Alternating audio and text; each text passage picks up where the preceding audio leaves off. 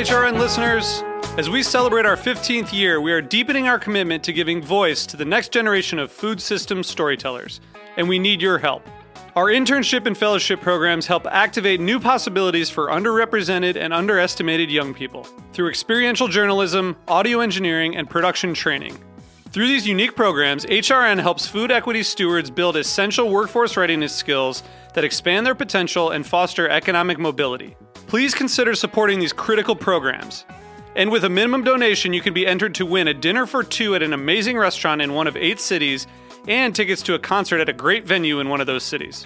We have incredible partners across the country who have donated, as they also share our passion for helping to educate the next generation of food systems storytellers. Check out heritageradionetwork.org slash 15 to donate and enter to win today. That's heritageradionetwork.org slash 15 to donate and enter to win today. And make sure you donate before March 31st. Thank you. You're listening to Heritage Radio Network. HRN is food radio supported by you. Learn more at heritageradionetwork.org. This episode is brought to you by Wisconsin Cheese. We've been making cheese in Wisconsin since before we were even a state which may be one reason why we win so many awards for it. It's what happens when a whole state dreams in cheese. Find your next favorite cheese at wisconsincheese.com.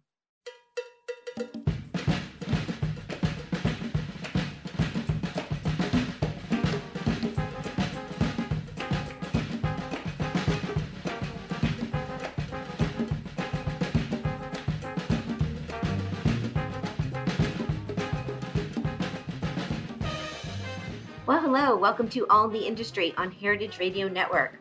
I'm your host, Shari Bayer. It is Thursday, February 2nd, 2023, and this is our 347th episode of this series, which is dedicated to behind the scenes talent in the hospitality industry. Today, I am on location in Lower Manhattan at the world's most awarded pub with its impressive managing director, and I will introduce him fully in a moment. First, as I do on every show, I will start out with my PR tip, and then later we'll have my speed round game, industry news discussion, solo dining experience, and the final question. And also, just to note for my regular listeners, I had a little rescheduling between the past week and next week, so uh, you can stay tuned. Next week, um, my guest is going to be chef and owner Selassie Atadika of Midunu. So um, stay tuned for that. Okay, so as the founder of Bayer Public Relations, I'm going to tip the show off with my PR tip of the week. Today's tip is to read the room. Pay attention to your audience, your clients, and your guests. Sure, it's good to have a plan and think ahead, but it's also important to think on your feet and be able to adapt, taking in your surroundings and observing others' body language in anticipation of their needs. So let's always be aware of what's going on around us and be flexible with our actions, as it will help enable our growth, opportunity, and success. That's my tip today. Okay, I am thrilled to be on location with Jack McGarry. He is the managing partner of The Dead Rabbit, the world's most awarded pub located in Lower Manhattan.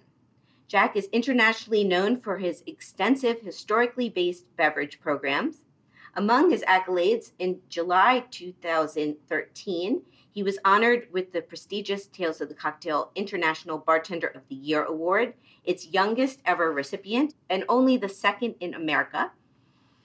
The Dead Rabbit has received extensive acclaim since its opening in 2013, with highlights including taking the number one spot on the 2016 World's 50 Best Bars list and there are so many more accolades to name, but this is a 45 minute ish show. So let's get started. Hi, Jack. Welcome Hello. to the show. Thank you for having me. Thank you for having me. I'm I'm thrilled to be here off hours ish. Well, downstairs you kind of have a little bit of a Yeah, and the top room happening. is open, and the top room is open from midday to two to three a.m.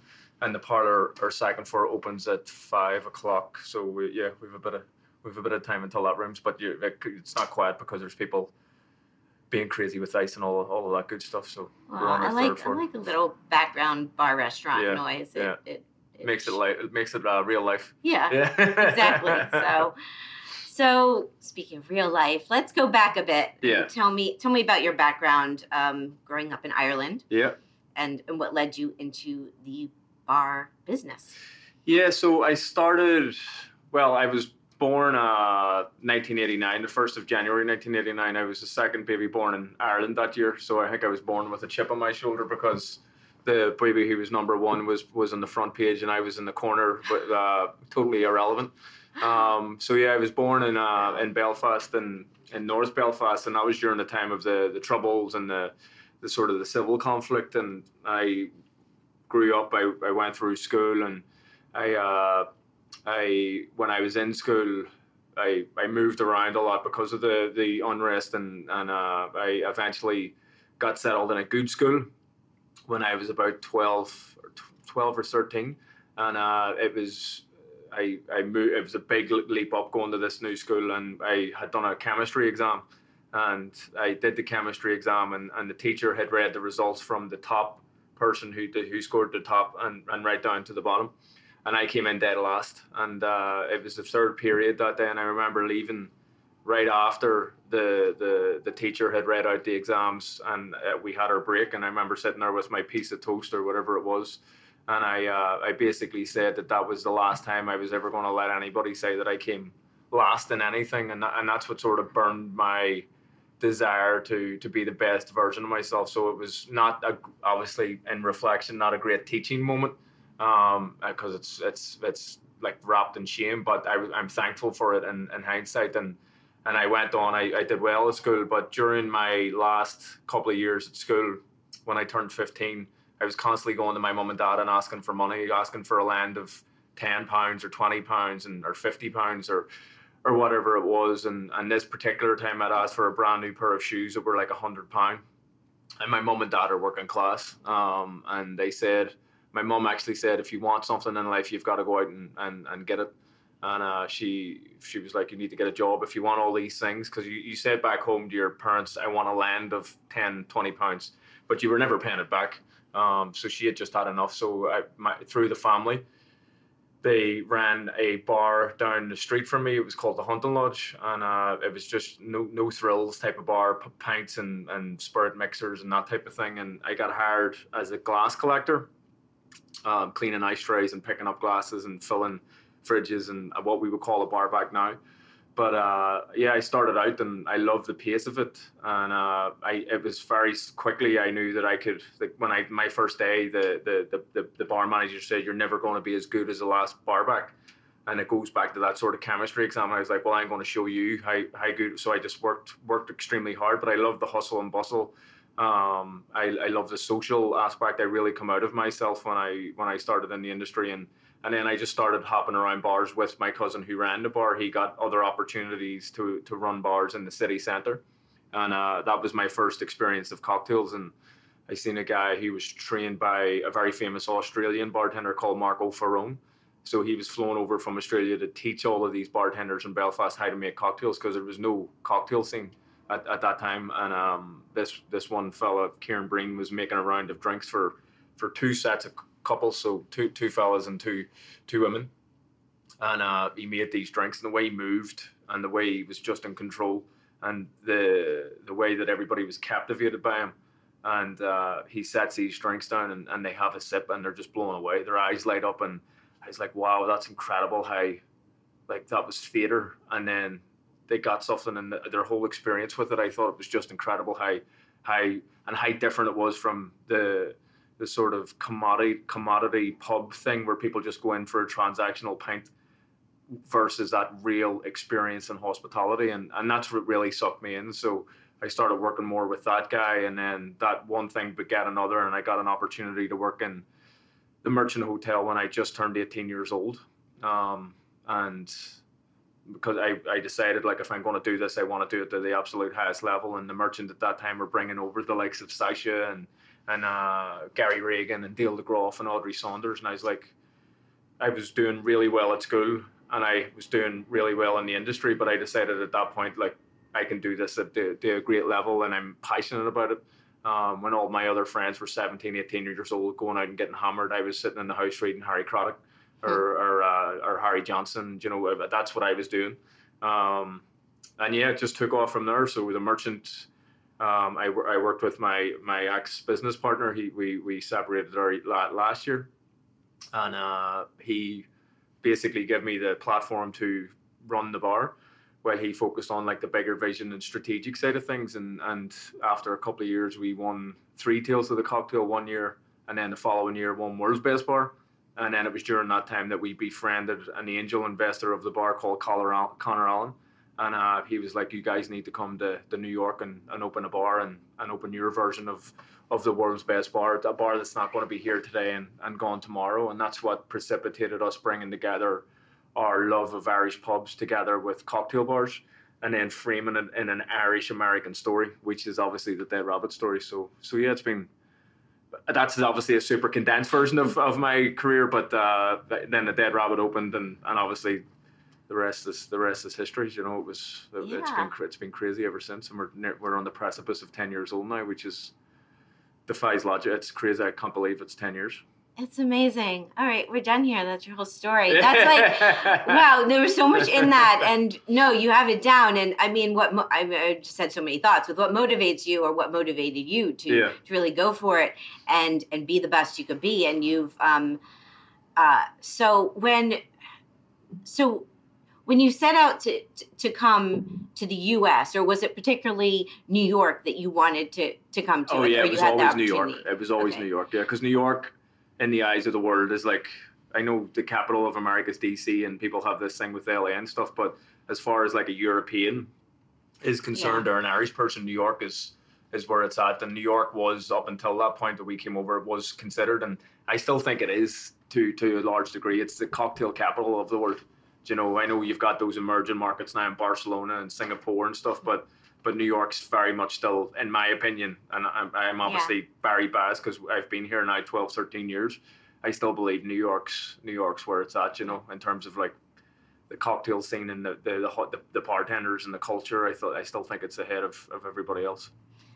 Yeah, I agree, and it's interesting you name those two cities because those are two cities I've been to, and when I was, and I've checked out the the cocktail scenes. Yeah. Both of them actually when I was in Singapore several years ago by myself, and we'll get to this in a little bit, but I don't drink alcohol, yeah. and I went bar hopping yeah. because because it has a strong, really strong. Um, That's crazy. Yeah, well, it was one year they came, they so, had like five bars in the top fifteen or yeah, twenty. So we we actually just got on a we got on a plane and we're like, we need to go and check this out, and completely blown away because it's very easy. As you, you know yourself, you're in your own bubble, your own echo chamber, and you think the sort of world spins around New York, but once you get out and about in the world, you realize very quickly that it doesn't, which is a great thing, do you know. Yeah, yeah, true. But I also relate with New York because I yeah. I moved here. I've been here since '98, yeah. and yeah, there's. Oh, so you're a lifer.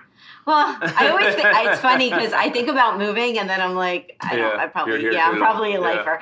Um, but okay, so so so talk a little bit about uh, the Dead Rabbit, yeah. like the the people who don't know the history and yeah. why it is named that. Because also, side note, I've always had rabbits my whole life, yeah. and I think I think um, think I once mentioned it. I don't know, uh, maybe to a family member of mine. Like that's the name, and I'm like, I'm like, would offended a lot of people. Yeah, I'm like, yeah, it's the name. It's yeah. an amazing, amazing best bar. Yeah. But um, yeah, it has nothing to yeah, do so, with my little. No, my we're not. We're not. Condo- we're not uh, condoning the slaughtering of uh, of animals, but a lot of people actually, when we when we christened the bar or baptized the bar, if you will, there was a lot of uh, flack about it. Um, and we had to, to, to work through that. But the name goes back to a gang that was was uh, was in New York that was founded to basically protect Irish immigrants when they arrived over after the the uh, potato famine. So that's that's where the name comes from. It's based in the 19th century, and that movement that so you, you had two worlds coexisting in lower. Well, you still have two worlds coexisting today with this inequality and stuff like that, but you had the working men's because they were primarily men at that point. Um, the the working persons taverns in, in Water Street, which were if you've been to McSorley's, it was mm-hmm. those type those types of bars, sawdust on the floor, pints, and completely debauch, debaucherous. Um, and then coexisting with that sort of squalor of of Water Street, you had the splendor of Lower Broadway. So that's where the first luxury hotel was, the City Hotel. You had Orza Willard who was the first celebrity bartender, She had Sterling, Harry Johnson, Jerry Thomas. So you had this squalor and splendor. And there was one guy who was a one time leader of the Dead Rabbit who transcended both those lives. And he was an Irish guy called John Morrissey. He was a one time leader of the Dead Rabbit. So we were like, that's the perfect, the perfect name. We wanted a name that basically explained that we were a pub because before the Dead Rabbit opened, the bars were dominating. Then you would have had the likes of Milk and Honey, Death and Company, like Prohibition, Rules. Uh, uh, uh, even the merchant before we left the merchant, there was a set of stairs that brought you up into the cocktail bar. And see, for normal Belfast people, those stairs may as well have been Mount Everest because it was just so not accessible. So we wanted to really democratize um, the the cocktail scene. We wanted to do great pub, great pub and, and great cocktails together. And uh, and but you can't just open a pub and a cocktail bar and have it not make sense. So that's the reason why we called it the Dead Rabbit. And there was that thread that brought it all together. Yeah. You know. No, it's a good. It's a. It makes sense. It's a Yeah. good backstory. So talk about. So you, when you when you opened and still today you have you have more than one concept in the same space because you have the tap room, the parlor, And, the occasional room. yes, Yeah. the occasion room. Yeah. Well, so the But that started. Did that that start later or those? no, all, we did that right from the, the beginning. beginning? Yeah. Okay. So the bars in that time would have been um, you would have had the top room, which would have been again these are not terms that I would use, but it would have been the more commoner room. That's where your beers and like your pub. So we basically meant the top room like our pub. The parlor would have been your more refined um, cocktail, like the the cocktail lounge, and then the occasional room would have been what you use for events or occasions. Um, and the only other room that we were missing to be perfectly historically accurate would have been like an inn. So you would have had floors for people to stay. But obviously, you're not. We're, we, we're too small for that. Gotta buy the um, building. Yeah. So well, we, we got the building next door, but we're still Okay. I don't want to get into the hotel business. Um, but but yeah, so we started with that with the three rooms, and that's still very much a part of the New York story. So the downstairs is our is our version of like the ultimate Irish pub, um, where we focus on food, authenticity, cocktails, our Guinness, our Irish whiskey, our Irish coffee, and and and speed. And then upstairs we just take everything to a much higher level. Um, so we still we still have that obviously, but with us growing into New Orleans and Austin and, and afar, it's the top room that we're going to be scaling um, because we really want to change the conversation and the representation of Irish culture in America. A lot of it that I was actually speaking to Dave Undridge, who I'm sure you know, um, last week, and he called it leprechaun uh, leprechaun porn in terms of the representation of Irish culture in America. It's leprechauns top of the morning to you, corned beef and cabbage. It's but all of those things are not congruent with Irish culture. And as you can see, sitting in this room and, and walking through the other floors, every single piece of art is from a contemporary Irish artist or photographer or printmaker or, or crafts. We have a lot of the crafts on display here in the third floor. And it's the same with the music, it's the same with the, the, the beer, the whiskey. We want to make sure we're changing the conversation and authentically showcasing what Irish culture is about. Um, and that's a big thing for us as we grow because I'm petrified of, and it goes back to the point of the chemistry exam. I'm petrified of me- mediocrity, and I don't want to. When we grow, I don't want to lose the integrity of this place, the the authenticity. So it's stuff like that we're really focusing on for our next ten years, if if, if that makes sense. It makes sense. Yeah. Yeah. So ten years. I know, crazy, right? Yeah. Crazy. Time flies.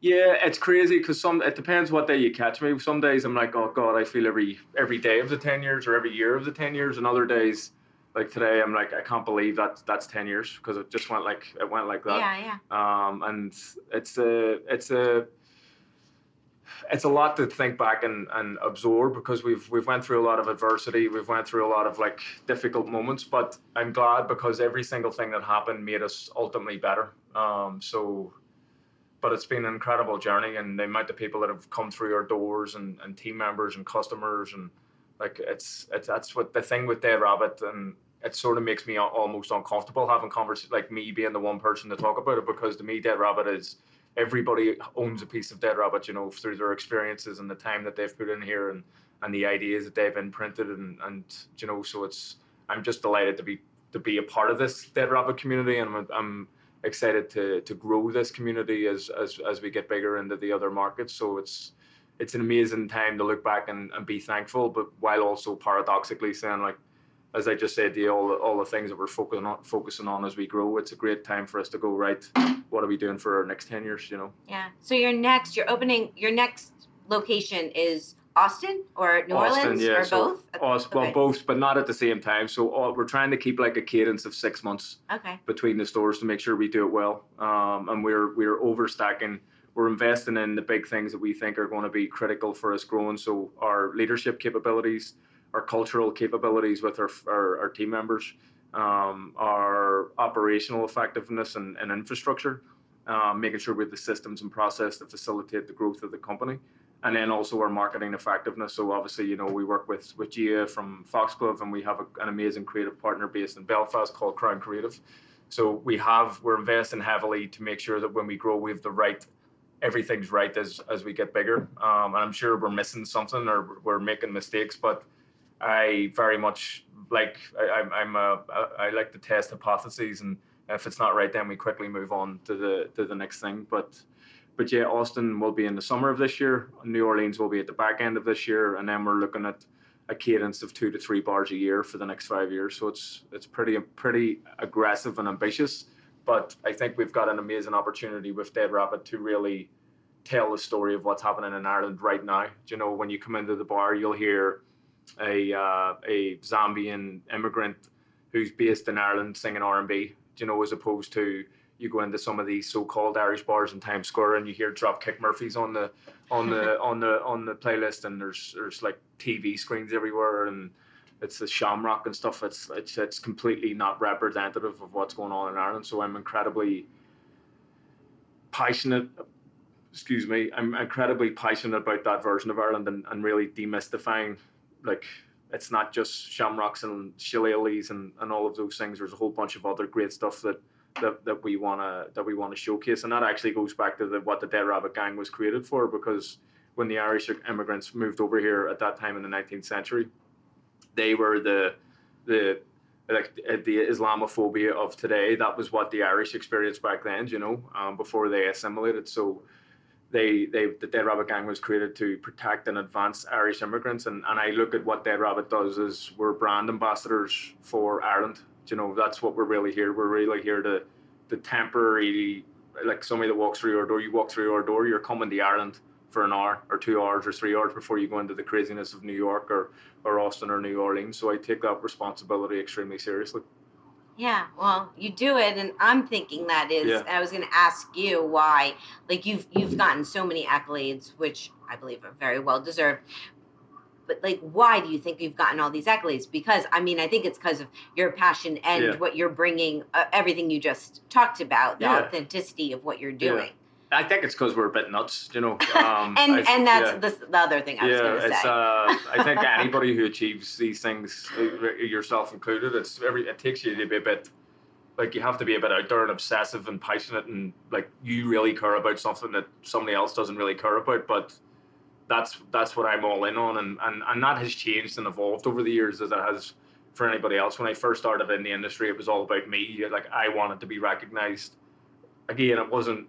Um, like, like, without being objectifying or anything, it wasn't Pamela Anderson that I had on my wall when I was a kid. Like my friends, it Mhm. was it was the bartenders. It was Charles Vexenat and Rich Hunt who were winning the best cup bartenders in England and, and the UK. That was what I was. I, I wanted to be known as the as the best bartender in Europe or in, in the world. And that was that's a very narcissistic, self-serving sort of goal. Like you, like I, I need this external recognition to validate who I am. And, and when I when I won that award, I think I was 22 or 23, and uh, that's really like that's I'm uh, seven years or no, not even four years into my cocktail career, and I had achieved the dream. And, and I really I realized coming off the stage, literally as soon as my feet hit the end of the stairs coming off the stage, I'm like, this is empty. Like I feel absolutely nothing. Like it, it was like I was chasing this thing and I got it, and then I'm like, what does this even mean? yeah. and um, it that sort of precipitated a spiral of like depression and anxiety, and and uh, and obviously I'm uh, I don't drink like your like yourself, and when I went through that whole process, I I basically realized that the thing that I failed, that I connected with, the thing that drove me all the way through my career is passion for excellence, for attention to detail, for for being all in and whatever we're, we're focused on, and and then that changed to excuse me, that change to becoming a great business, becoming a great, uh, uh, not being recognized as being the, the best bar, bartender in the world, but being the best, the best place to work for in the world. Making sure we're really looking after people, making sure that we're we're, we're looking after the people of Ireland. We're telling the story right.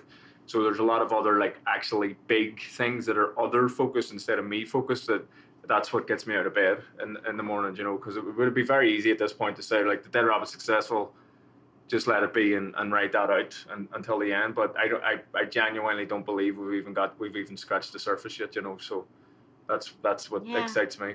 Yeah, well, I, I mean, just talking to you, I see it, I feel Yeah. it, I hear it. It's, it's what's in you. It's your passion, and it's, it's amazing what drives us. I mean, Yeah. just listening to you, I'm thinking like, what drives me? Because, Yeah. yeah, like, why do I do all this stuff I do, and what, want to be the best I can be at it? Because it's something like in you. Yeah, I would, but you know, talking about the all the accolades you have gotten over the years, obviously, I mean, brings people in the door. And Yeah, gets, you know, absolutely, like, absolutely. like adds like yeah, to get to to to be here for 10 years and now to be expanding and Yeah. like all of that like you know it's it's um it's, I- it's helpful yes, it's that. I mean, and that's the thing. It's uh, I get, I like. It's one of the things I struggle with in the in the world today because everything's so, like you're either this or you're that, and there's Mhm. no where I'm very much. I think I believe in part. I believe like you can have one view that's contrary to another view, but you can be passionate about both, even though they don't make sense. Um, so I have a, I, I now have an ambivalent relationship for to, towards awards because of my experience with them. But that's not to say they, they have a great place and, and they shine a light on, on people and they elevate people and give people platforms. Um, and I, I believe it's all about how you, you utilize those platforms and uh, doing it for, for good. And that's really what we're seeking to do now in terms of like making sure we're really taking care of our people, making sure we're a good corporate or a good community citizen, a good, a well-behaved company, making sure that we're investing in, in what we believe in through our philanthropy, through our partnerships, through the art. Like we're, we're, we're, are basically the Dead Rabbit is lifting the tides that we're focused on. You know what we're regi- regimentally focused on. So, so yeah, awards have been great for that. You know, Yeah, when we won the awards, our, our business went up. Like we won World's Best Bar in 2016, and uh, it added a million dollars in, in revenue. wow But it also added a hell of a lot of problems because everybody's interpretation of the world's best is very different. You know, Yeah. there's some person that's a five star hotel bar, and if that five star hotel bar comes to Dead Rabbit and they're like a pub, like a, sh- what I a shitty Irish pub, yeah. yeah, like you know, so there was a dissonance, there was a dissonance there, and um, but it ultimately forced us to be better because we had to get next door, we had to invest in food, we had to invest in a proper kitchen, we had to invest in training and, and onboarding and, and benefits and, and all of those things. So ultimately, again, I look at everything through the lens of even the worst, the, the worst of things when we had the fire, when the when the coronavirus pandemic shut everything. I'm looking at it like, what can we do? How can we optimize this? How can we learn from this? And uh, thankfully, touch wood, every time we've had one of those setbacks, I have come back better, and the business has come back better, and and yeah, that's all. I guess that's all you can do. But awards, for sure. I'm not sitting here saying awards aren't important. Yeah no i important. no Yeah. what you're saying you know it's i i Yeah, get it yeah. completely makes sense how are you celebrating your 10 years you're doing like 10 days of festivities Yeah, so as you know yourself, a lot of these bars and restaurants when they have, uh, and it's not the the the come down on them, it's it's uh, they, they they it's basically like let's get the gang back together and Mhm. and celebrate the ten years past. And uh, to be honest, that's I we we've made a, a lot of mistakes in the, our first ten years. We've obviously made a lot of a lot more good decisions right but I don't really want to focus on what we did the past 10 years. I want to focus on what we're potentially going to do in the next 10 years. And I wanted to use that as an as a moment to showcase like our pillars and, and we identified all of this during the pandemic and and all of that. So the, the the big thing for me is celebrating the authenticity of Ireland through this next 10 days. So we're bringing over five artists from Ireland, two comedians. We're having Guinness sessions with the the, the American brand ambassador for Guinness so everybody gets to know how to pour a perfect pint. We're having Irish whiskey sessions with, with Irish whiskey experts. We are bringing the best bar in Ireland, the best cocktail bar in Ireland called Bar 1661. They are coming and taking over the parlor for four days. We've never done that before. Um, so we're doing a lot of these events that are celebrating the leading edge of Irish culture. Um, and that's it. yeah, and that's Yeah. that's what we we're going to be like that's the taste of the type of things that we're going to be spreading as as as we grow. So I'm looking at it very much as a as a future focused like here's what the next 10 years is going to look like. While obviously saying thank you to everybody that's been part of our journey of, of course um, we're also doing a panel um, uh, talking about what's what the industry is going to look like in the next 10 years. You know I, I think we as an industry you see these things about noma and suicides and in this industry. You see like you see people talking about uh, the tipped minimum wage the the lack of healthcare you, you see these things. I think we need to start talking about these things. We need to figure out how we can we can be better and make this industry more inclusive, more professional, and, and remove like we've got past the point now of talking about here's how to make a great old fashioned. We need to talk about how do we be great businesses, how do we be be great great uh, like strategists, how do we how do we walk our talk. We need to we need to wrestle with those bigger issues. Um, so I'm excited for for to celebrate everything that we're focused on, whilst also talking about the difficult things, um, because that's the stuff that we're wrestling with. We're wrestling with uh, in the next month, the, the two months, we're launching and implementing our healthcare program. We're we're talking about like all of these big societal things. We're trying to figure out how do we do this well. We're we've launched our philanthropy arm, which we've uh, set aside forty thousand dollars already, and we're not even out of Q1 yet.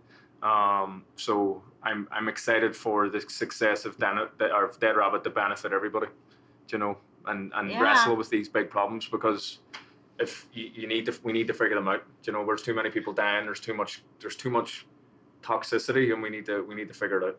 I think that's really amazing. You're doing that, and it is so important, and that to have to be having those conversations yeah. and. So yeah, kudos to you for doing that because I think we need that. Yeah. And I, I feel, I feel it will, should be well well receptive because I feel people want to talk and yeah. they, you know we, we need to be talking a hundred percent so um, and thankfully it's not just it's you're you're doing everybody's doing their part now and i think we've reached a point where it's like yeah. or to, to use Mal- malcolm gladwell as the tipping point i don't know if we're at the tipping point but i think every every month or every like there's a, a, a I didn't know this guy but he was obviously part of our industry family but uh, he passed away in in Miami. We're seeing again. I don't know the, the, the what what happened there, but we're seeing too many people that are young passing away. Yeah. Um, and we, we, we need to figure this out. You know, it's it's not good. No, it's not. And but you're having these conversations and being someone, you know, yeah. a leader in the industry doing that. I think it's it's I, I give you a lot of credit, and I look forward to attending these these events, panels, parties you do. I did I did get a little taste of of um hey, you're here how, for uh, Jingle Jangle. Yeah, yeah your celebratory holiday yeah.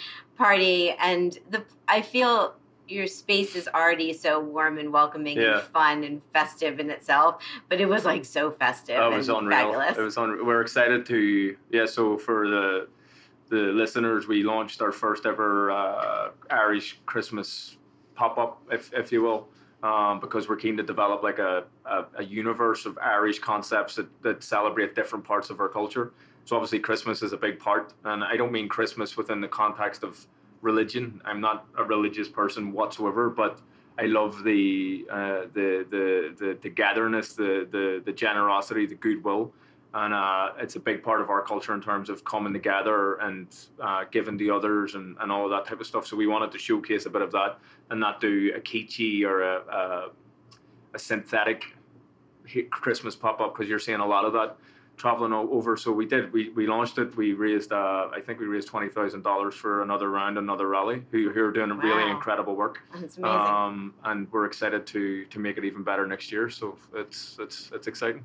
That is exciting. All right. Well, very cool. Looking forward to all that. And actually, before I, well, I won't forget to mention it, but I have your your book here, The yeah, Dead Rabbit. I yeah. brought my copy in because I want to I want a signed copy because um, you've also done books. Yeah. So we've five, I think five. So we've the drinks manual, which tells the story of how we got open. We have Barley to Blarney, which tells the story of the Irish whiskey distilleries and the pubs in the different provinces of Ireland, um, which is a great book. We have a book called Mixology and Mayhem, which is about our R&D process and how we create menus. We have a book about um, the Irish coffee um, when whiskey met its match, so the, the definitive uh, story on the on the history of the Irish coffee. And I'm missing one. But yeah, we've lots of books. So it's Hi. great. So I'm, That's I'm a glad, lot. Yeah, I'm no, it's brought it awesome. I Yeah. love I love my coffee, and um, yeah. So after the show, I'm getting a signature, hopefully. Brilliant. Okay. Let's take a little break and we will come back and we'll play my speed round, talk some industry news. I have my solo dining experience and the final question. So stay with us. This is All in the Industry on Heritage Radio Network. This episode is brought to you by Wisconsin Cheese. There's a reason when you think of Wisconsin, you think cheese. Cheese is a huge part of Wisconsin's history and future. In Wisconsin, the state of cheese, the tradition of cheese-making excellence began 180 years ago, before Wisconsin was recognized as a state. Immigrants traveled to settle in this lush green hills of Wisconsin, bringing their cheese-making traditions with them.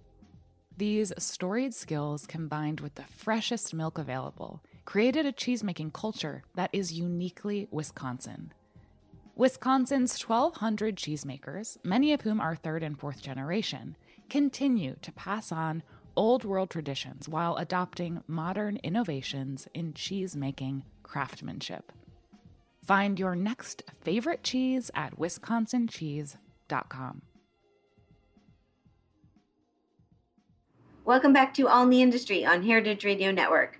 I'm your host, Shari Bayer. My guest today is Jack McGarry. He's the managing director of the Dead Rabbit in New York City, the world's most awarded pub, which is quite something. And we are here on location, and it's time for my speed round game. okay. So, what this is, is I'm going to name a couple things, and you get to pick your preference, Awesome. such as chocolate or vanilla. Cool. Is that the first one? That's the test one. You Okay. can Uh, answer vanilla. it if you like. Vanilla. Yeah. All right. Good to know. Here we go. Eat in at home or eat out at a restaurant. Eat out at a restaurant. Indoor dining or al fresco dining. Indoor dining. Wine, beer, cocktail, mocktail, or champagne. Uh, mocktail, I guess. Yeah. Mocktail. Yeah. No one likes the word mocktail. Yeah. yeah, spirit free. I, I prefer spur. I think uh, Julia Momose came up with spirit free or Spare free, zero yeah, proof. zero, like something that's not because I think mock's like got a negative connotation to it, doesn't it? It But does. anyway, yeah. No, it does, and I've I, it, that's come up on the show before Yeah. when I've said it. It rhymes with cocktail, and it goes with, with I'm kind of going with the flow. Yeah, But you're not. It's not the first Yeah. time um, I've considered using another Yeah. word. I think- I think we'll create a word ultimately that's better than that, like rhymes with tail, but it's not mocktail. yeah. But uh, irrespective, Yeah. mocktail is my would be my choice. So. I like seeing on menus now because a lot of menus, and Yeah. I'm happy to see that they're putting zero proof sections or and uh, I always like seeing the the words they use because Yeah. some of them are very creative. You know, I think we use spirit free, or I, Yeah. I think so. spiritless I've seen too. Yes, some I, I, I think because we have we have four drink or three or four drinks in the top room, and then the uh, we have a hand or a handful in the parlor, and I, the guys are actually working on the uh, next parlor menu, which is basically going to make that each drink can be made with spirit or without, um, because again that's where to use a hockey metaphor, that's where the puck's going. So we need, and obviously Yeah. we're both we both don't drink, but I when I go out, I'm not a big I don't actually drink a lot of, which is I, I guess I'm idiosyncratic. I don't really go out and drink. When I go out and drink, I drink Diet Coke. Uh, Diet Coke's my thing, or, or soda water or whatever. But Yeah, I've drank a lot of water and, and club soda. Yeah. Um, and we'll, we'll get back to the game, but I'll just I'll say this. I'll give you give you a little hard time. I came in here.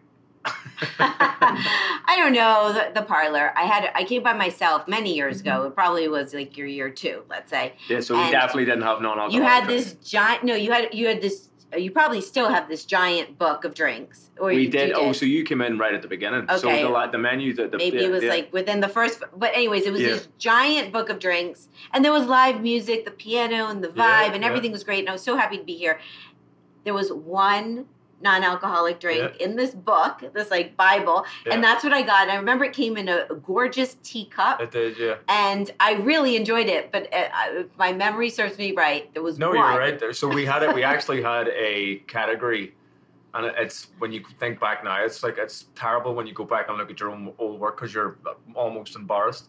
But our first menu was a beautiful piece. It was fantastic. But the actual category, I, I It was used heavy, too. categories. yeah Yeah, I use cat. I used um categories of drinks pre cocktail because cocktail as you know, is uh, one style of drink in in the universe of mixed drinks. So when we opened, we we celebrated the punch because it's it's the the the, the drink that started it all, right, right. and then we celebrated the sours and fixes and daisies, all these other drinks that came off the back of the punch, basically individualized portions of punch.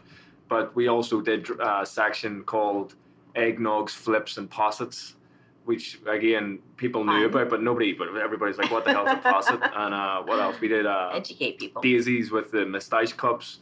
Um, but the, to to your point, the the, the non-alcoholic section at the back of the menu, because I, use terminology that I picked up from all of the research that we did for books in the 17th, 18th, and 19th centuries, and a lot of these books, when it came to the non-alc part are the parts that were like low alcohol, they called them diverse and in, in, invalid drinks.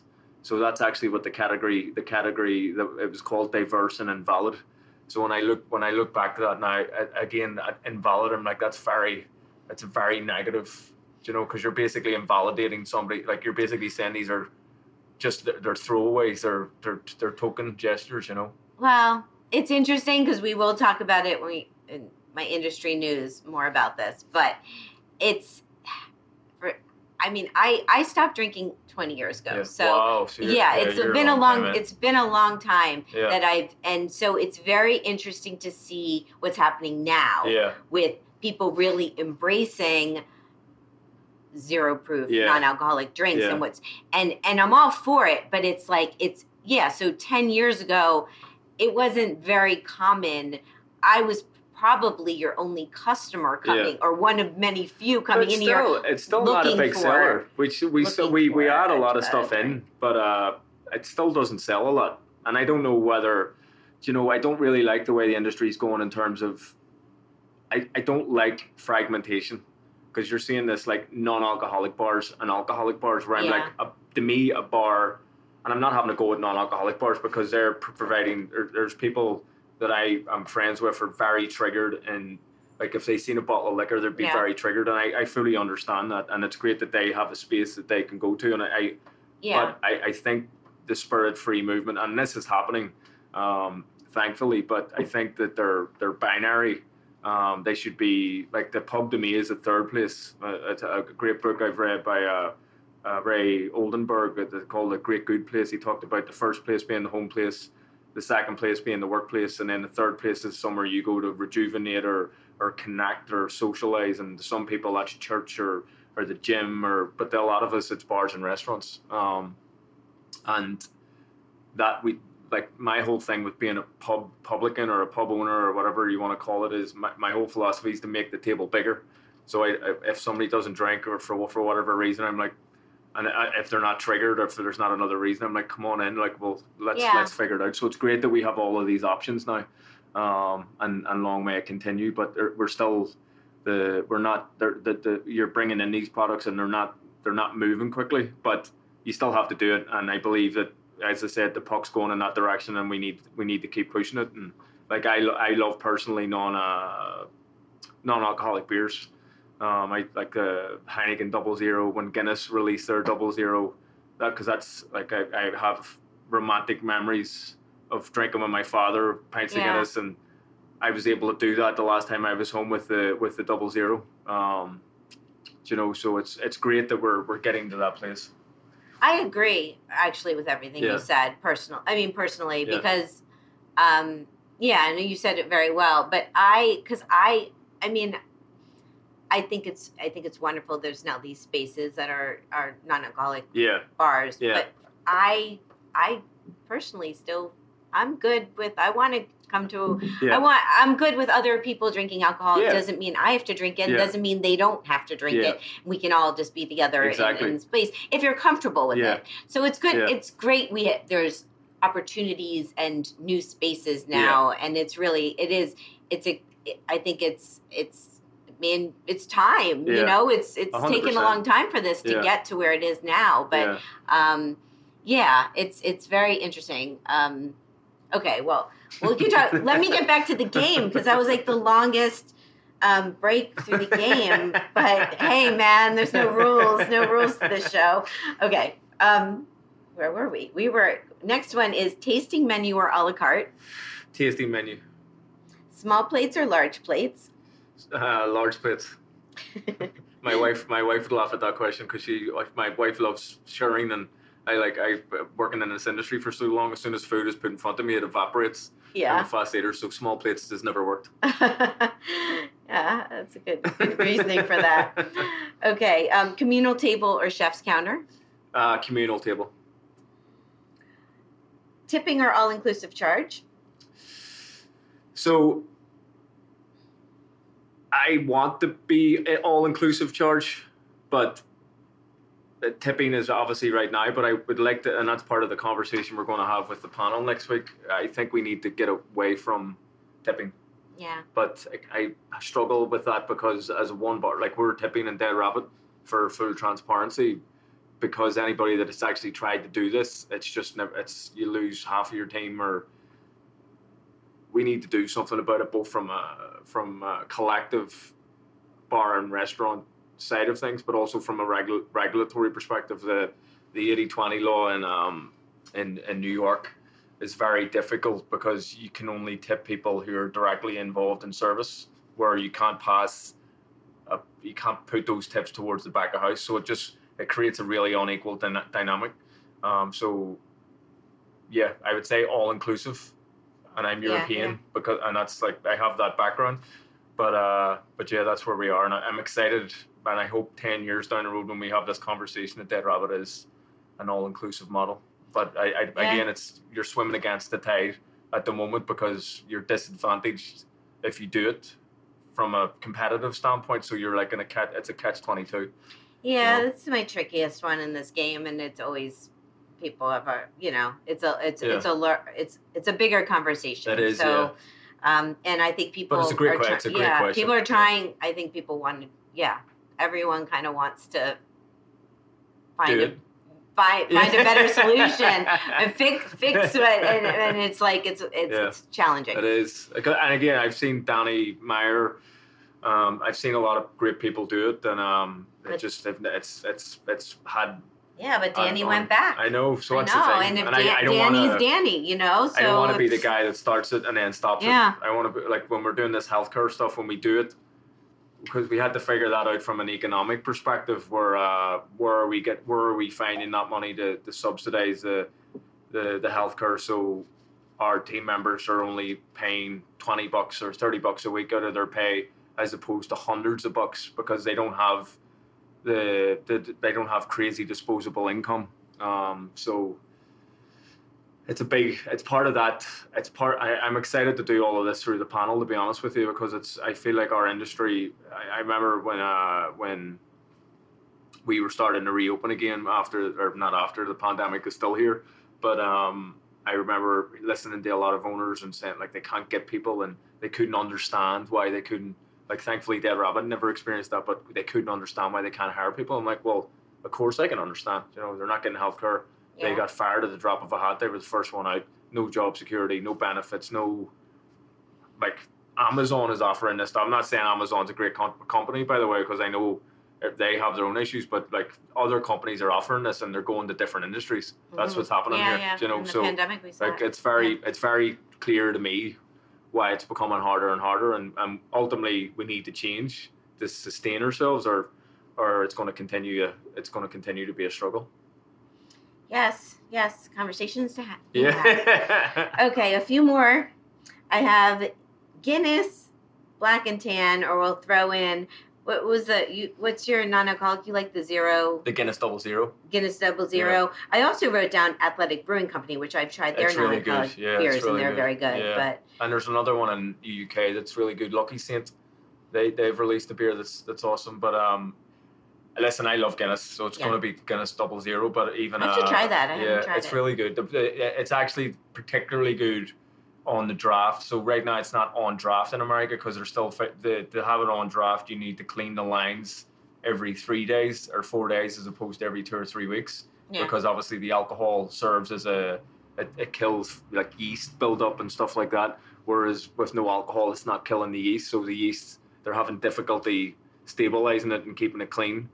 Dead Rabbit is an extremely clean bar, so we actually contacted Guinness saying we will do whatever, like we will pay for somebody to come out every three days to clean that line to serve it because I think a lot of people would come to, to drink the non-alcoholic. You know, you got one customer yeah. here. and I would be the other because you know. I, I there would- you go. Just save me a Um, stool. So we're, we're we're figuring it out. But the one on draft is like drinking the pint of Guinness. I, I love Guinness. Like I I love Guinness served well. Um, even it's crazy. Yeah. Like I follow Guinness accounts that they there's one one handle called Beautiful Pints.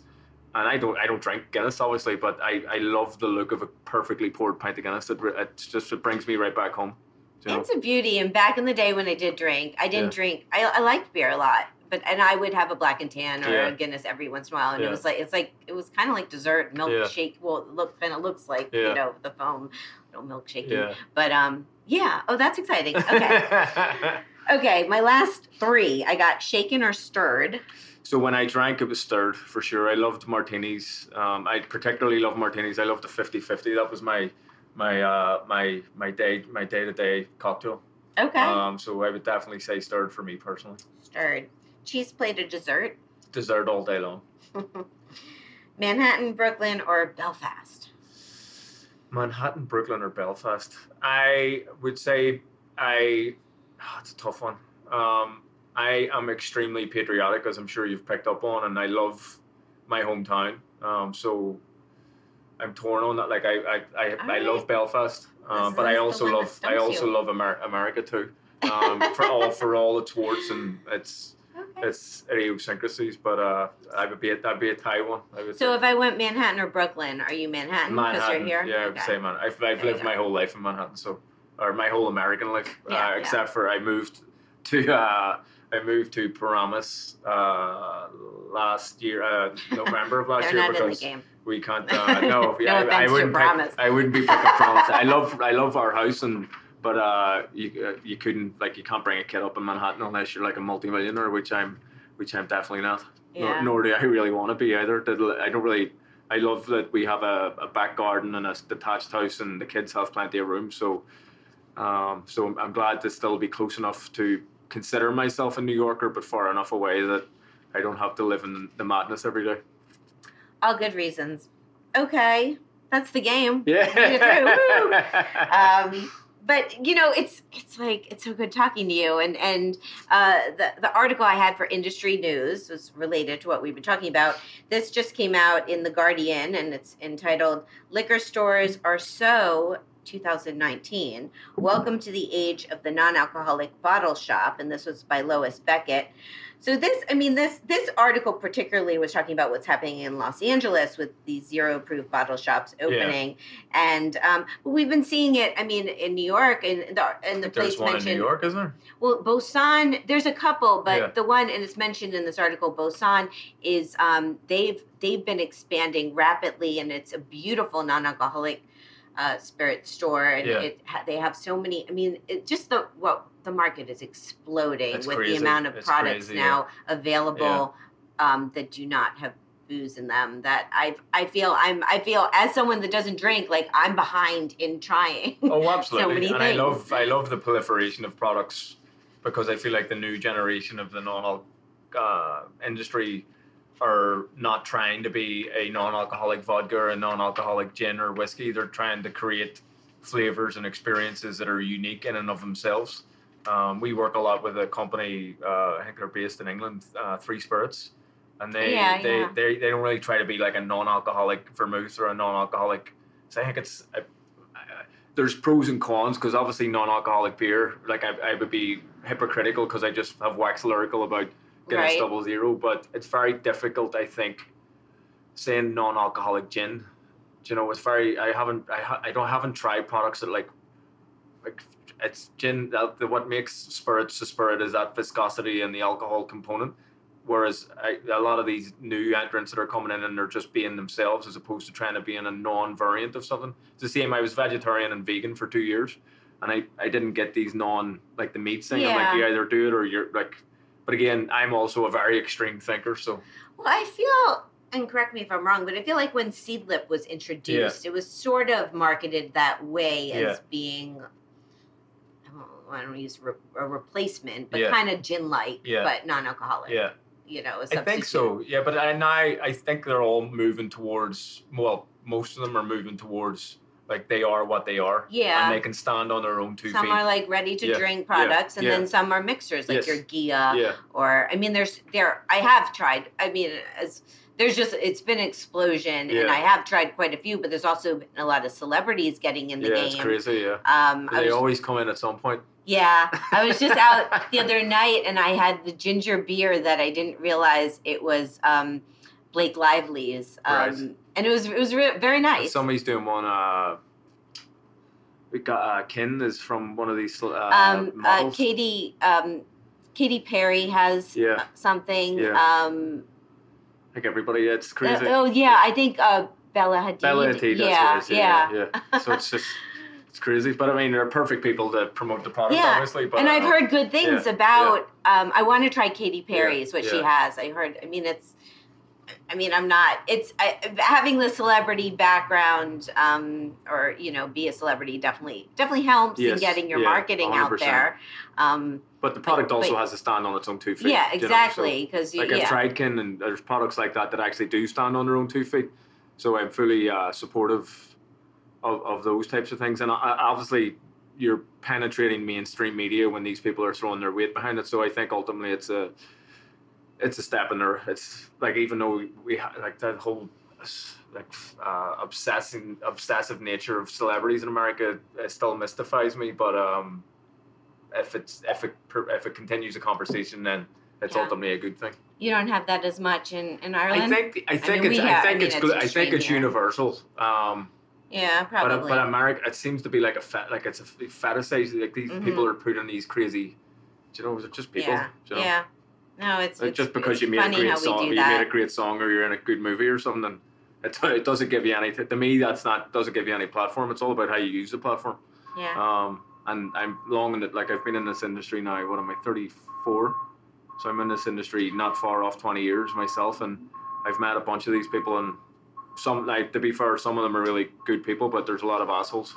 I'm sorry to be crude. No, but I didn't realize about your age. So you started, you opened at 24, a Dead Rabbit ish. Dead Rabbit, I we opened at twenty three. 23. 23, Oh, yeah. see, wow. That's I won, amazing. I won the I mean, Tales of a Cocktail Award at lot. 23. Yeah, but think I, I don't um Yeah. yeah I don't I, I I think it's a good thing and a bad thing. As soon as something and I'm sure if you spoke to some of my colleagues at the leadership team, it drives them nuts. Um, because as soon as something is achieved, it- it's like and it's it's a weakness. It's a, like I, it's something I have to work on. But I I'm like right, cool, done, and then I go straight towards the, the next thing. So I, I struggle in moments to sit down and go, that's pretty cool. You should be proud. Like I don't do pat patting myself on the back Yeah. well, you know, which I think you should. Uh, there should be. Um, I need to get better at making space from saying like, well, like, great job, but uh, it's not something I'm strong at. Being, yeah, but uh, being, I don't know, being humble and being like, I mean, you're, you're proud of all your accomplishments, Yeah. but you're not, you're not like, I, being, being someone who brags, I don't Yeah. think is, is, is like the best No. quality to have. So Yeah. stay, keep doing. Yeah, we're all works in Just progress. win all the awards, but like, yeah. okay, so okay, a couple of things. So I just, I, while we were talking about this subject, I just make note of a couple of other articles if people want to check out on liquor.com there was an article called can sobriety make a better bartender uh, for many in the industry taking stock of their drinking habits has improved not just their personal but their professional lives and that was by carolyn hatchett. There was another article in the new york times entitled dry january new bars cater to the sober curious which was what we were talking about.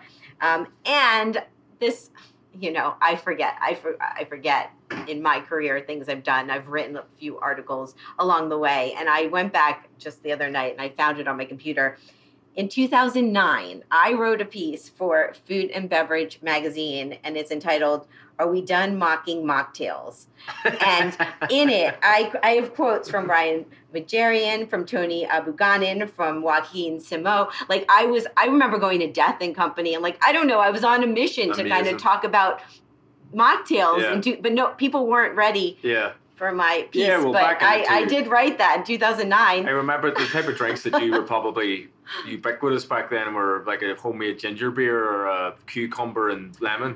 Do you know, it's Yeah. I'm so glad now that we're past the point where there's a level of consideration and consciousness is going towards spirit free drinks or non alcohol, Yes. whatever you're calling them, that, that would go to an alcohol drink. So that's that. It, putting everything else aside, the fact that there's that deliberateness, is, I think, is phenomenal. I think One hundred percent, and and also you, talk, you talked a bit about the bottom line or like what sells, but I am so much more likely if I see a a, a, a well thought out drink on a on a cocktail, you know, non alcoholic list um, that someone put the time in and and uh, as as a drink of choice, I will more likely to order that than to be for a bartender to be like, oh well, I can I can make you something, which I've done in the past, and it's just those can be hit or miss Yeah. because they're winging it. Yeah. Um, but yeah, and the drinks are always very it's with these other spirits now they we can use the, the, the new ingredients to replace the base spirit and use the same formulas to make cocktails so tasty whereas before seedlip or before three spirits or before the, the, the mountain of other uh, brands the multitude of other brands the, what bartenders did was basically double the amount of citrus and double the amount of sugar Yeah. and the drinks were just The so balance. heavy they were so heavy so Yeah. it's it's I'm with you. It's it, it, it's it's phenomenal that we're in a place now where you can you can look at a menu and go, yes, that's somebody that's actually trying trying to do something good there. Um, so it's good, and I'm excited to see it continue to develop. Yeah, me too.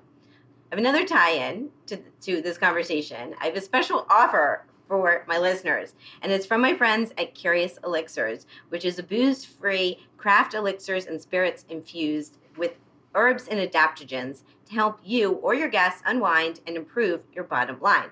So you can get a free sample box of Curious Elixirs on their website, curiouselixirs.com, with the code all in the industry, all one word, all caps. And um, this is good for the first 100 people to use it for 100% off of your first purchase. And um, it's a free tasting flight of Curious, which I'm a huge fan of. And um, go check it out. Uh, just go to curiouselixirs.com. So there you go. And one more announcement it's the 14th annual Taste Awards. And this show, my show, All in the Industry, has been nominated for three Taste Awards the Viewer's Choice for Best Food or Drink Radio Broadcast, Viewer's Choice for Best Food or Drink Podcast, and Viewer's Choice for Best Single Topic Series. Woohoo! That's So, awesome. thank you. So if um, you, uh, you, you know, you're a viewer or a listener, I should say. So if you get a chance, I would appreciate it if you can go vote. And um, the link is on if you go to my my Instagram page at All Industry. Um, there's a link to it, and voting goes through fe- February 17th. And these are yeah, these are viewers' choice, listeners' choice. So um, I would appreciate any support because it'd be fun to win. best, there of, you go. best of luck. Thank you. Okay, so um, time for my solo dining experience. So this week it's at the Four Horsemen. Here's the rundown. The location 295 Grand Street, Williamsburg, Brooklyn, New York City. The concept it's a restaurant and wine bar serving small plates on a constantly evolving menu in, a, in snug digs. It's known for its world renowned natural wine list. Speaking of other products in the industry, have you been to I think I actually have been to this place. I, used, I lived in Williamsburg for uh, for one year. I tried. I left Manhattan for a year, and uh, went to Brooklyn thinking that it would be more uh, uh, financially friendly, and I ended up spending more money in Williamsburg than Oh, I did in Manhattan. funny. So Yeah, well, this place. I mean, so so why did I go? Well, it's been around. It's been a few years since I went, and Yeah. it's a popular industry place, and I, I felt due to go back. The owners are LCD Soundsystem's James Murphy, his wife Christina Topsøe, natural wine expert Katrina Birchmeyer, and wine director Justin Chearno. So there, I remember when they opened, they had. I mean, because celebrity Yeah. connection there, Yeah. like got a, got got some press on that. So my experience. So this was about a week ago on a Friday. I I went out to Williamsburg. I kind of made a day of it. I went first to Ka- K'Far for lunch, which is at the Hoxton Hotel, and this is Michael Solomonov and the Bocos uh, Restaurant Group's um, new spot. And Okay. I'd been to K'Far in Philly, and it was great. So I wanted to go, and um, I had lunch there, and Michael was there, and Michael's in my upcoming book Chefwise, and so it was really cool. I got to see him, and then I worked from the lobby all day after, and then I walked over to uh, the Four Horsemen, which is more in the south part of Williamsburg, and it's a very hard place to get into. They take reservations, but it's like every time I've looked, there's out, none yeah. available. And as a solo person, I don't even think they take them for single diners. So walk in is the way to go. And Yeah. I my timing was good. Someone had just gotten up from the bar. They have like this little bar up front, like the horseshoe bar, um, which is it's a small restaurant. So Yeah. like half the restaurant's the bar up Yeah, front, I remember the the small. back It was small, yeah. and a little open kitchen. Yeah. So a spot opened up. I took it and I had a nice time. I had dinner. So I'll tell you what I got. I got they had a non-alcoholic wine called Muri Yamilé, which I hadn't had before. A beautiful bottle, and it said raspberry, smoked rhubarb, and sparkling. And I loved it. That sounds awesome. I loved it. I looked it up online. It is on, on stores like Boisson, and Yeah. it was be something I would definitely have at home. Um, so that was cool. They introduced that to me. And then to eat, I got the Cape Cod scallop, which had leche de tigre and daikon radish. I got monkfish liver, liver with niboshi dashi, onion agrodolce, and horseradish. I got a celery salad, which is like the second time on this podcast I've been talking about celery salads because I had one out in Oakland. Celery salad's becoming like my new favorite thing. Wow. It's yeah, good. Not, I, am not Well, a big lover of celery, so It's me either, but it's like it doesn't sound. I don't think it sounds very like yeah, like jump off the page. I need to get, yeah. but they like shave this cheese on top. It's really quite delicious. has. I've cheese, now it had two. cheese, I'm in. But my my wife every morning she uh, juices celery, so it's like that's what I just Oh, I don't have a great. okay, well maybe skip that. But the other things I got, and the thing, the then I got dessert.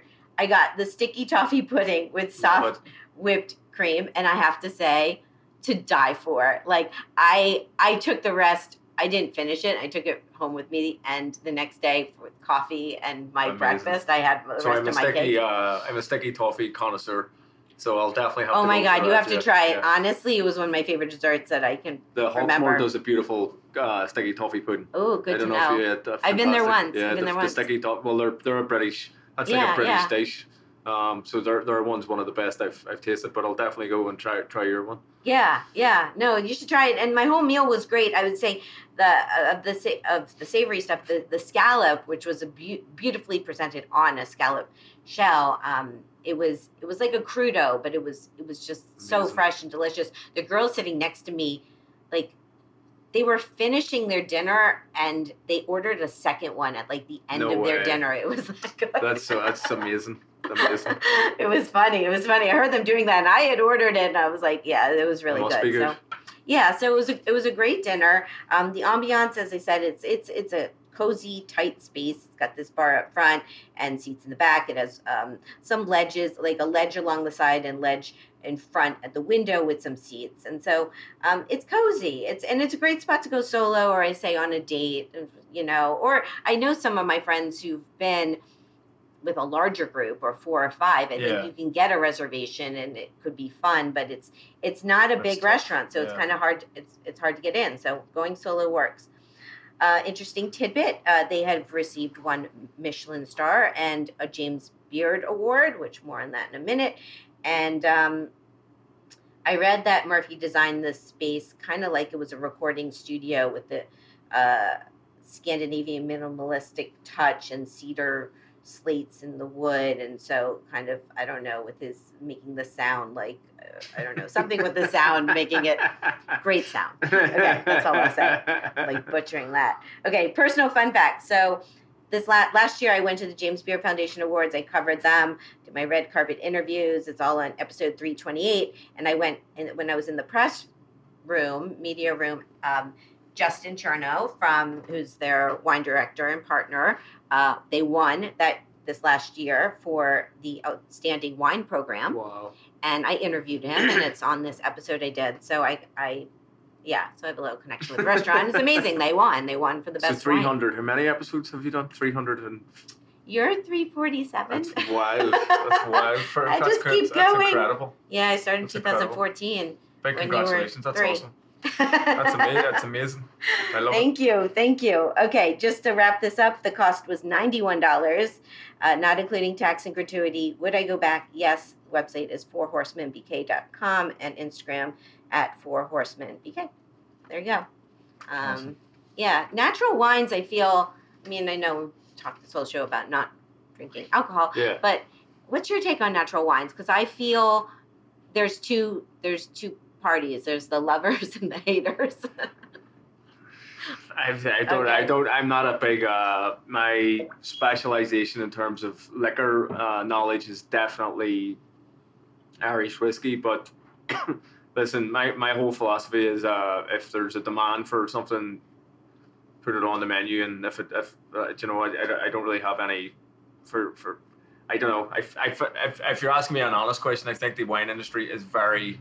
It has a lot of pretentiousness about it, when uh, particularly at the higher ends of it and it's the same actually with the Irish whiskey industry. When you go, when your knowledge becomes so vast, it all these like crazy, like people get crazy over this stuff. So, but I, my whole thing is like, fill- if if you love it, fill your boots. You know. yeah, I like that. Yeah, I put you on the spot with that, Yeah. but no, good answer. Yeah. Okay, so time for the final question. So my next guest, as I alluded to at the beginning of the show, is chef and owner Selassie Atadika of Midunu, which is a nomadic dining concept in Ghana, Africa, featuring what she calls new African cuisine. She's also known for her artisanal handcrafted chocolates using Ghanaian cocoa and featuring the flavors and essences of Africa. Jack, can you please ask a question for Selassie?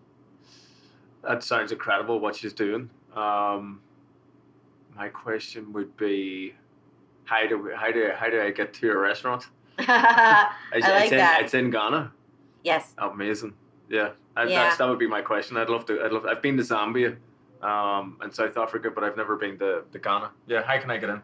All right, I'll find out. I haven't been. I've met. I've met her in person at conferences. I first met her at the MAD conference Yeah. in Copenhagen, and then I saw her a couple months ago at, in um, at Napa, the World That of Flavor sounds conference. incredible what she's doing. So Yeah, her excited to listen chocolate and, and everything she's Yeah. doing. So I'm very excited to talk with her. Um, I think she's ca- we're doing it. We're doing it remotely We're doing it Yeah. remotely. I think she's calling in from Africa, which will be Wow. a first for me.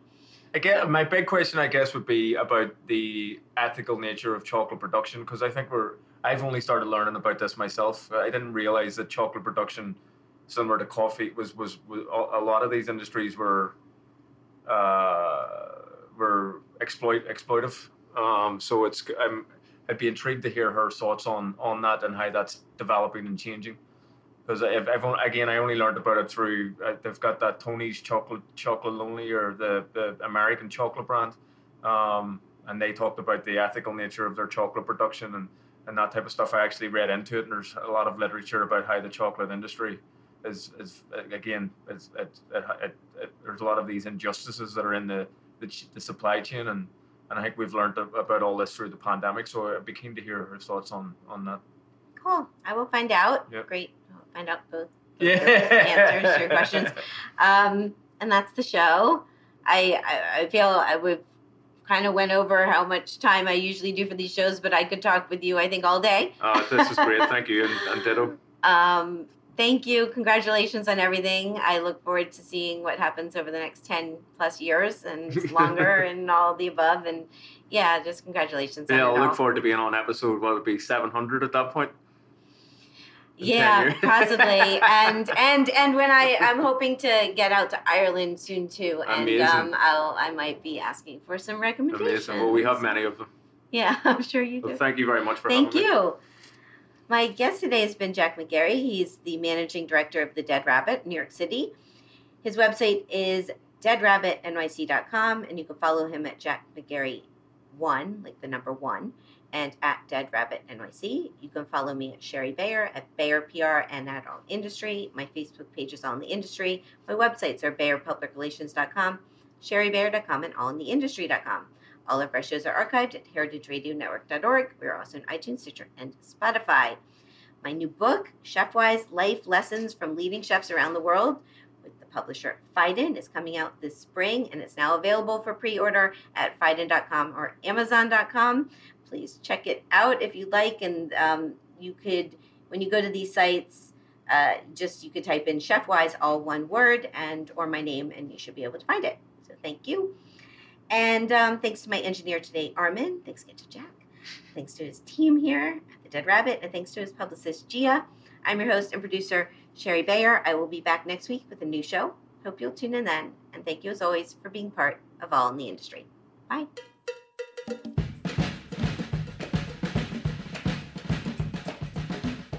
All in the Industry is powered by Simplecast.